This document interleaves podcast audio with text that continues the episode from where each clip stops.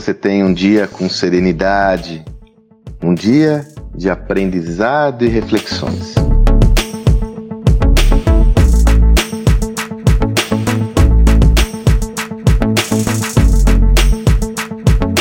Recebi uma mensagem no meu Instagram de um dos meus ouvintes que me acompanha sempre, o Hudson Marrone.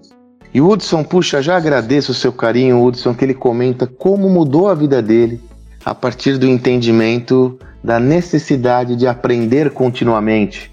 E ele comenta que eu sou um dos responsáveis por esse processo. E pede que eu desenvolva um pouco mais esse tema, claro, Hudson. Então, mais uma vez, eu agradeço a generosidade da sua mensagem. Já estimulo aí, minha gente, que você está me ouvindo, quer que eu explore algum tema, tem alguma reflexão que você queira que eu desenvolva, por favor, me envie. Envie lá no meu Instagram, se quiser enviar no LinkedIn, envie por onde você desejar, que eu prometo que se estiver dentro do meu repertório, eu irei explorar da mesma forma que eu estou explorando aqui a mensagem do Hudson. Hudson, o que você traz é aquilo que eu tenho explorado com muita assiduidade, inclusive aqui nesse espaço, a respeito da importância da educação continuada. Inclusive tem um termo em inglês lá, o lifelong learning, que é o aprendizado contínuo e ininterrupto nós, a partir de agora, temos que nos comprometer com a nossa evolução e aprendizado contínuo sem parar. Sempre eu digo, né? Já falei mais de uma vez aqui aquela lógica, né? Antigamente me perguntavam, Sandro, você é formado em quê? Eu falava, sou formado em publicidade.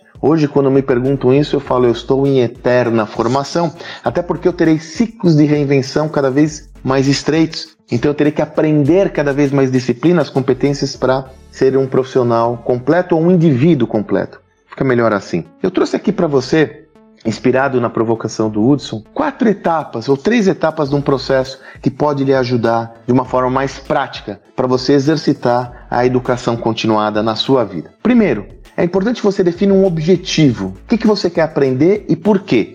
Então, por exemplo, quando eu vou desenvolver um livro, como agora nós estamos escrevendo um livro sobre liderança, eu defino que o meu território é aprender tudo sobre liderança, mas sobretudo sobre como é a liderança nesses novos tempos. Então, eu enunciei um objetivo claro para o meu processo de aprendizado. Como se constitui a liderança nesses novos tempos. Esse é o meu objetivo. A partir daí, faço uma curadoria de fontes. Sempre é importante você ter quais são aquelas fontes que mais você recorre nesse processo de aprendizado. No meu caso, eu recorro muito a autores consagrados, consultorias estratégicas, é, é, indivíduos. Então, eu quero aprender sobre Steve Jobs. Eu quero aprender sobre é, é Jeff Bezos, né? Percebe? Você faz uma curadoria de fontes. Terceira etapa, pesquisa os conteúdos mais relevantes dessas fontes, selecionando aqueles que você vai estudar. Percebe que existe uma etapa de planejamento antes de você aprender?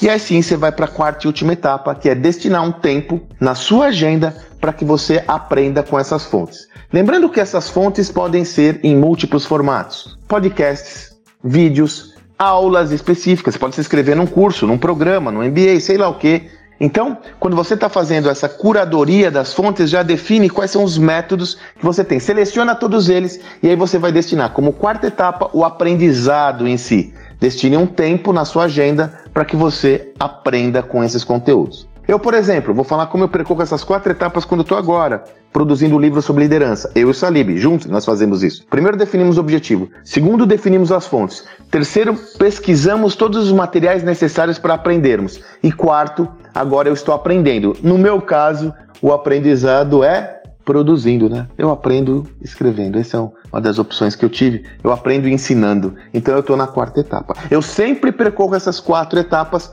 definindo o quê? um tempo obrigatório semanal a me dedicar a essas atividades e tarefas. Então, semanalmente eu tenho que cumprir um ritual, eu tenho que cumprir um tempo destinado a esse processo. Sempre um tempo, eu tenho sempre um tempo mínimo, mas se possível eu extrapolo esse tempo em momentos afins. Quer dizer, veja, hoje você aprende de repente caminhando, um conteúdo que não seja tão estruturado, seja mais de, de, de, sensibilização, eu aprendo caminhando, eu aprendo em deslocamento. Então eu sempre busco preencher outros tempos que me permitem esse processo de aprendizado. Olha só, quatro etapas, hein? Facinho. Define o objetivo, pesquisa fontes, dessas fontes, pesquisa quais são os construtos de aprendizado, os modelos, e aprenda. Defina um tempo na sua agenda para aprender.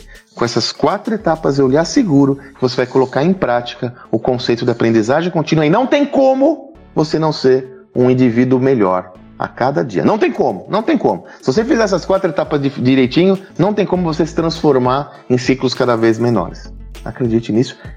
Agora, tire as intenções da sua cabeça e as coloque em prática, porque é aí que você ganha ou perde o jogo. Que você tenha um excelente dia e até amanhã.